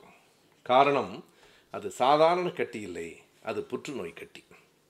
இன்றைக்கு பயாப்சி என்று சொல்லுகிற அந்த மருத்துவ சோதனைகளுக்கு உட்படுத்தப்பட்டிருப்பானால் அறுபத்தி மூன்றிலே புற்றுநோய்க்கு கேன்சர் என்று சொல்லுகிற புற்றுநோய்க்கு மருந்து இல்லை என்பதல்ல. காச நோய்க்கே மருந்து இல்லை. அறுபத்தி மூன்றில் காச நோய்க்கு மருந்து இல்லை. இங்கே இருக்கிறவர்கள் பழைய திரைப்படம் பாலும் படமும் பார்த்தவர்களுக்கு தெரியும். அதனுடைய அடிப்படையே அந்த கதாநாயகி காசநோயில் இறந்து போனாள் என்பதுதான். காசநோய் வந்தாலே போனால் போகட்டும் போடாதான். அதற்கு மேலே அப்போது ஒன்றும் இல்லை மருத்துவ அறிவியல் வ வளர்ந்திருக்கிறது. இது கலிகாலம் என்கிறார்கள். கலிகாலத்திலே தான் ஆயுள் எல்லோருக்கும் கூடியிருக்கிறது. நீங்கள் ஆயிரத்தி தொள்ளாயிரத்தி முப்பத்தி ஒன்றில் அல்லது நாற்பத்தி ஏழில் விடுதலை பெற்ற போது சராசரி வாழ்நாள் என்பது முப்பத்தி ஒன்று தான். ஆண்களுக்கும் பெண்களுக்குமான சராசரி வயது ஆயிரத்தி தொள்ளாயிரத்தி நாற்பத்தி ஏழிலேயே முப்பத்தி ஒன்று தான். அதனால் தான் நாகம்மையார் இறந்து போன போது ஐயா எழுதுவார் சராசரி வயதை விட கூட வாழ்ந்து விட்டார் என்பார். அப்போது சராசரி வயது முப்பத்தி ஒன்று தான். இன்றைக்கு சராசரி வயது அறுபத்தி ஒன்பது புள்ளி சுழி ஒன்பது. எனவே இவ்வளவு வளர்ந்திருக்கிறது எத்தனைக்கு இடையில் என்றால் மிக மோசமான மாசுபட்ட நல்ல காற்றில்லை நல்ல நீர் இல்லை இத்தனைக்கு இடையில் வாழ்நாள் கூடியிருக்கிறது என்றால் மருத்துவ அறிவியலின் வளர்ச்சி கடவுள் காப்பாற்றவில்லை அறிவியல் தான் காப்பாற்றுகிறது. எனவே அப்படிப்பட்ட காலங்களில் அன்றைக்கு அண்ணாவுக்கு அறுபத்தி மூன்று ஜூலை மாதமே அந்த கட்டி வந்திருக்கிறது. ஒருவேளை அது அகற்றப்பட்டதோடு நிறுத்தப்படாமல் ஆய்வு செய்யப்பட்டு மருந்துகளும் இருந்திருந்தால் அண்ணாவை நாம் இப்போதும் பெற்றிருப்போம். உங்களில் பலருக்கு தெரிந்திருக்கலாம் ஐயாவுக்கும் புற்றுநோய் வந்தது. ஆயிரத்தி தொள்ளாயிரத்தி நாற்பத்தி மூன்று நாற்பத்தி நான்கில் பேராசிரியர் அவர்களினுடைய திருமணத்தை முடித்துவிட்டு வந்ததற்கு பிறகு மருத்துவமனையில் இருந்தார். அப்போதும் ஐயா என்ன எழுதுகிறார் என்றால் இது புற்றுநோயாக இருக்குமா என்று மருத்துவர்கள் ஐயப்படுகிறார்கள். எனக்கு கவலையாக இருக்கிறது. செத்துப்போய் விடுவோமோ என்கிற கவலை இல்லை. அப்படி இறந்து போனால் கடவுள் இல்லை என்று சொன்னால் நாக்கில் புற்று வந்து இறந்து விட்டான் என்று யாராவது சொல்லி தொலைப்பானே என்கிற கவலைதான் என்று எழுதுகிறார். அப்போது ஐயா பிழைத்து கொண்டார். அண்ணா நம்மை விட்டு போய்விட்டார். அதுதான் அறுபத்தி மூன்றிலேயே அந்த குறி தொடங்கி இருக்கிறது. அவருக்கான கட்டி அறுவை சிகிச்சை மூலம் அகற்றப்பட்டிருக்கிறது. அப்போது இன்னொரு பெரிய தாயை இழந்தார். அண்ணாவுக்கான நோய் தொடங்கிற்று. எல்லாவற்றையும் தாண்டி அப்போது பதினாறாவது சட்ட திருத்தம் கொண்டு வரப்பட்டது. பதினாறாவது சட்ட திருத்தம் என்பது பிரிவினை மாத தடை சட்டம். பிரிவினை கேட்கிற யாரும் தேர்தலில் நிற்க முடியாது. அந்த தடை சட்டம் கொண்டு வரப்பட்டதும் அறுபத்தி மூன்றில் தான் இத்தனைக்கும் இடையில் ஒரே ஒரு மிகப்பெரிய நம்பிக்கையும் ஊக்கமும் தந்தது திருவண்ணாமலை இடைத்தேர்தல். எத்தனையோ இடைத்தேர்தல்கள் வந்தாலும் திமுக வரலாற்றில் அந்த திருவண்ணாமலை இடைத்தேர்தலை திரும்ப திரும்ப எல்லோரும் சொல்வதற்கு என்ன காரணம்? பாவுஷா அவர்கள் அதிலே தான் பாவு சண்முகம் அவர்கள் வெற்றி பெற்றார். ஆயிரத்தி தொள்ளாயிரத்தி அறுபத்தி மூன்று ஜூன் மாதம் நடந்த தேர்தல் கலைஞரிடத்தில் முழு பொறுப்பும் ஒப்படைக்கப்பட்ட தேர்தல். மிகப்பெரியவர்கள் நிறுத்தப்பட்டார்கள். குழித்தலையிலே கலைஞர் நிறுத்தப்பட்ட போதும் அறுபத்தி ரெண்டிலே தஞ்சாவூரிலே நிறுத்தப்பட்ட போதும் எதிர்த்து நின்றவர்கள் சாதாரணமானவர்கள் இல்லை. குடித்தலையிலே கலைஞரை எதிர்த்து நின்றவர் குடித்தலையிலேயே மிகப்பெரிய ஜமீன்தார் என்று கருதப்பட்ட தர்மலிங்கம். தஞ்சையிலே கலைஞர் நிறுத்தப்பட்ட போது தஞ்சையிலே எதிராக அவருக்கு எதிராக நிறுத்தப்பட்டவர் பரிசுத்த நாடார். அந்த பகுதியிலேயே செல்வமும் செல்வாக்கும் உடையவர். எல்லோரையும் வென்றுதான் வந்திருக்கிறோம். அப்போதும் குடித்தலையில் முதல் தேர்தலில் இருபத்தி இரண்டாயிரத்துக்கும் கூடுதலான வாக்குகளை கலைஞரும் ஏறத்தாழ பதினையாயிரத்துக்கு கொஞ்சம் குறைவான வாக்குகளை தர்மலிங்கமும் பெற்றிருந்தார். ஏழாயிரம் வாக்குகள் வித்தியாசத்திலே அன்றைக்கு கலைஞர் வெற்றி பெற்றார். எனவே திருவண்ணாமலை இடைத்தேர்தல் அவருடைய பொறுப்பிலே ஒப்படைக்கப்பட்டது. திருவண்ணாமலையில் பாவுசா வெற்றி பெறுவாரா என்கிற எண்ணம் இருந்தது. ஏனென்றால் பிரிவினைவாத தடை சட்டம் வந்ததற்கு பிறகு திமுக என்ன செய்ய போகிறது என்கிற கேள்வி எல்லா சுவர்களிலும் அலைமோதிற்று. ஐயாவை பொறுத்தளவு நாம் அறிவோம். ஐம்பத்தி ஆறுக்கு பிறகு அவர் தமிழ்நாடு தமிழருக்கு என்று மறுபடியும் சொன்னார். தமிழ்நாடு தமிழருக்கு என்பதுதான் முப்பத்தி எட்டு செப்டம்பர் பதினொன்று கடற்கரையிலே எழுப்பப்பட்ட முழக்கம். ஆயிரத்தி தொள்ளாயிரத்தி முப்பத்தெட்டு அதாவது அழகிரி நாற்பது நாள்கள் தமிழரின் படையோடு நடந்து வந்து கடற்கரையில் சேருகிற போது ஐயாவும் அடிகளாரும் நாவலர் சோமசுந்தர பாரதியாரும் அமர்ந்திருந்த அந்த மேடையில் தமிழ்நாடு தமிழருக்கே என்கிற முழக்கம் முப்பத்தி எட்டு செப்டம்பர் பதினொன்று எழுப்பப்பட்டது. பிறகு முப்பத்தி ஒன்பதற்கு பிறகுதான் திராவிட நாடு திராவிடருக்கு என்றார். அதற்குள் நான் போனால் நிறைய செய்தி இருக்கிறது. ஆனால் அதற்கான காரணங்கள் இருக்கின்றன. எப்போது மொழிவாரி மாநிலம் பிரிக்கப்பட்டு விட்டதோ? அதற்கு பிறகு ஐம்பத்தி ஆறு நவம்பர் ஒன்றுக்கு பிறகு எந்த இடத்திலும் பெரியார் திராவிட நாடு திராவிடருக்கு என்று சொல்லவில்லை. தமிழ்நாடு தமிழருக்கு என்றார். அது மட்டுமில்லை அபாய சங்கு என்று பெரியாரின் ஒரு புத்தகம் இருக்கிறது. நீங்கள் படித்திருப்பீர்கள். இதற்கு பிறகும் திமுக கழகம் திராவிடர் திராவிட நாடு என்று சொல்லிக் கொண்டிருக்க கூடாது என்று ஐயா எழுதியிருக்கிறார். ஆனால் அறுபத்தி மூன்று வரையில் திமுகவில் அது இருந்தது. பிரிவினைவாத தடை சட்டம் வந்த போது என்ன கேள்வி எழுந்தது என்றால் இப்போது திமுகவின் முன்னால் மூன்று வழிகள் தான் இருக்கின்றன. ஒன்று திமுகவை கலைத்து விடுவது அல்லது தேர்தலில் நிற்காமல் இருப்பது அல்லது பிரிவினைவாதத்தை நாங்கள் விட்டுவிட்டோம் என்று சொல்லுவது. இந்த கேள்விகள் இருந்தன.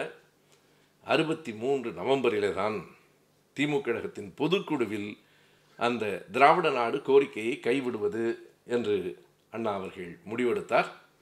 அப்போது அண்ணா பேசிய பேச்சு இப்போதும் நம்மிடத்திலே ஒரு புத்தகமாக இருக்கிறது. எண்ணி துணிக கருமம் என்பது அந்த நூலினுடைய பெயர். அந்த நூலுக்கு என்ன சிறப்பென்றால் அது அண்ணாவின் கையெழுத்திலேயே அச்சாகி இருக்கிறது அது எதற்காக எழுதப்பட்டதென்றால் நூலாக்குவதற்காக எழுதப்பட்டதில்லை. பொதுக்குழுவில் பேசுவதற்கு முன்னால் அண்ணாவினுடைய பழக்கம் எல்லாவற்றையும் எழுதி விடுவாராம். அப்படியே எழுதியிருக்கிறார். அதை கலைஞரிடத்திலே கொடுத்து பேசியதற்கு பிறகு இது நான் எழுதியது வைத்துக்கொள் என்றார். கொடுப்பவர்களிடம் கொடுத்தால் எதுவும் சரியாக இருக்கும். நாற்பது ஆண்டுகளுக்கு பிறகு கலைஞர் அதை புத்தகமாக்கியிருக்கிறார். இரண்டாயிரத்தி மூன்றில் அந்த புத்தகம் வந்தது. அதே கையெழுத்து வடிவத்திலேயே வந்தது. அந்த புத்தகத்தை படித்து பார்த்தால் அண்ணாவினுடைய தர்க்கம் அண்ணாவினுடைய மனித நேயம் அண்ணாவினுடைய கட்சியில் இருக்கிற தொண்டர்களை பற்றிய கவலை அனைத்தையும் நாம் புரிந்து கொள்ள முடியும். வெறும் வீராவேசம் பேசி நாம் சிறைக்கு போக தயார் என்று நான் சொல்லிவிட்டு போய்விடலாம். சிறைக்கு போனால் அந்த தோழர்களின் குடும்பங்களை நம்மால் காப்பாற்ற முடியுமா? யார் இருக்கிறார்கள் நம்மோடு? சிறுகடை வைத்திருப்போர் நெசவாளர்கள் தொழிலாளிகள் அன்றாடம் காட்சிகள். இவர்களின் குடும்பம் என்ன ஆகும்? அவர்களை நம்மாலும் காப்பாற்ற முடியாது. எனவே பதுங்குவது என்பது எப்போதும் சில வேளைகளில் கோழைத்தனம் அல்ல. பதுங்கி பாய வேண்டும் என்பது அரசியலினுடைய தந்திரம். அதையும் உள்வாங்கிக் கொள்ள வேண்டும் என்றெல்லாம் அவர் அனைத்தையும் எழுதி அந்த எண்ணி துணிக கரும்பும் அந்த புத்தகத்தை பொறுத்தளவு எனக்கும் வாழ்வில் மறக்க முடியாத ஒரு செய்தி. தலைவர் கலைஞர் அவர்கள் கையெழுத்திட்டு கொடுத்த புத்தகம் எனக்கு அது. படியுங்கள். யாருக்கென்றால் ஒரே நாளில் மூவருக்கு கலைஞர் சொன்னார் பேசிக் கொண்டிருந்த போது அடுத்த தலைமுறை. நீங்களெல்லாம் இந்த புத்தகத்தை கண்டிப்பாக படித்திருக்க வேண்டும். ஒரு மூணு புத்தகம் எடுத்துகிட்டு வாப்பா என்று சொல்லி ஒன்று எனக்கு இன்னொன்று திருமாவளவனுக்கு மூன்றாவது கவிஞர் வைரமுத்துவுக்கு. மூன்று பேருக்கும் ஒரே நாளில் கலைஞர் கொடுத்தபோது கவிஞர் தான் சொன்னார் இதில் அண்ணாவின் கையெழுத்து இருக்கிறது நீங்களும் எங்களுக்கு கையெழுத்து போட்டால் உங்கள் கையெழுத்தும் இருக்குமே என்றார். தலைவரின் கையெழுத்தோடு இன்றைக்கும் என்னுடைய சொத்துகளில் ஒன்றாக அந்த புத்தகம் இருக்கு. எனவே எண்ணி துணிக கருமம். என்று அண்ணா அவர்கள் அன்றைக்கு பேசிய பேச்சு. அதற்கு முன்பாகவே பல குழப்பங்கள் வந்துவிட்டன.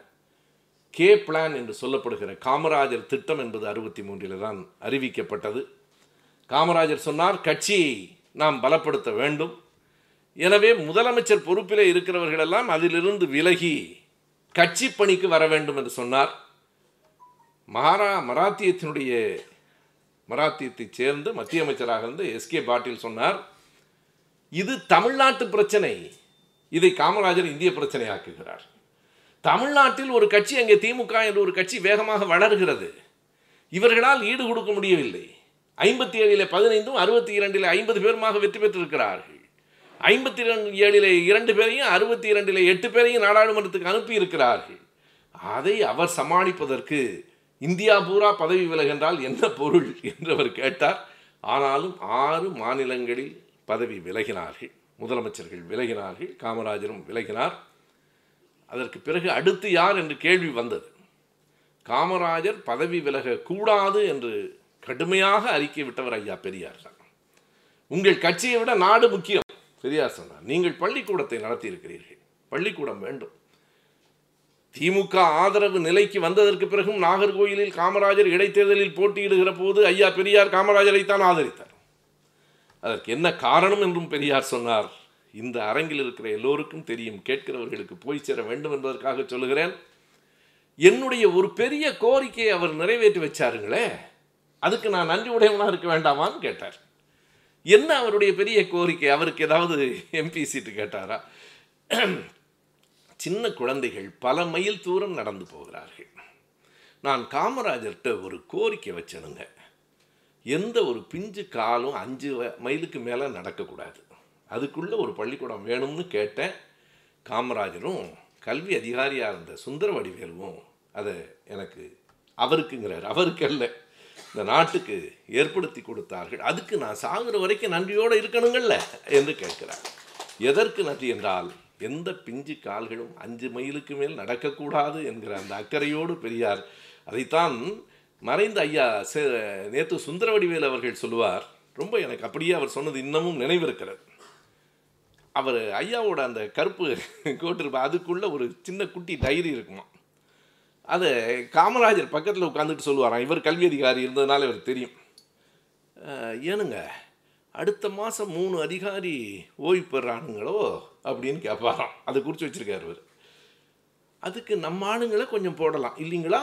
அப்படின்னு கேட்பாராம் அதாவது அவள் இருந்த இடத்துல எல்லாம் நம்ம ஆளை போடு என்று சொல்லுகிற சொல்லுகிற போது இதை ஐயா நேத்து என்ன சொல்லுவார் என்றால் ஒரு அரசாங்கத்துக்குத்தான் செயலாளர்கள் இருப்பார்கள். செக்ரட்டரி டு த கவர்மெண்ட் எங்கள் ஐயா Periyar secretary to the people என்று சொன்னார். மக்களுக்கான ஒரு செயலாளராக ஐயா பெரியார் தான் இருந்தார். எனவே பெரியார் கடுமையாக சொன்னார். நீங்கள் பதவி விலகக்கூடாது. பெரியாரின் வார்த்தைகளிலேயே சொல்ல வேண்டுமானால் நாடு நாசமாக போயிடும். பக்தவச்சலம் ஆட்சிக்கு வந்தார் நாடு நாசமாகத்தான் போய்விட்டது. அதற்கு பிறகுதான் இந்தி எதிர்ப்பில் தோழர்கள் சுட்டுக் கொல்லப்பட்டார்கள். ஆயிரத்தி தொள்ளாயிரத்தி அறுபத்தி மூன்று செப்டம்பர் மாதம் இருபத்தி நாலாம் தேதி தமிழ்நாட்டின் முதலமைச்சராக பக்தவச்சலம் பதவியேற்றார். அதற்கு பிறகு நடந்த வரலாறுகளை அடுத்த மாதம் நாம் பார்ப்போம். இப்போதும் முதல் தொகுதியில் முக்கால்வாசி தான் முடித்திருக்கிறேன். அடுத்த மாதத்தோடு முதல் தொகுதி நிறைவடையும். ஆறு தொகுதிகளும் எத்தனை மாதங்களுக்கு பிறகு முடியும் என்று எனக்கு தெரியவில்லை. ஆனால் முதல் தொகுதி மிக பெரியது. அடுத்தடுத்த தொகுதிகள் சிறியவை. ஐந்தாவது தொகுதி தான் மறுபடியும் பெரியது. அடுத்த மாதம் சந்திப்போம். நன்றி. வணக்கம்.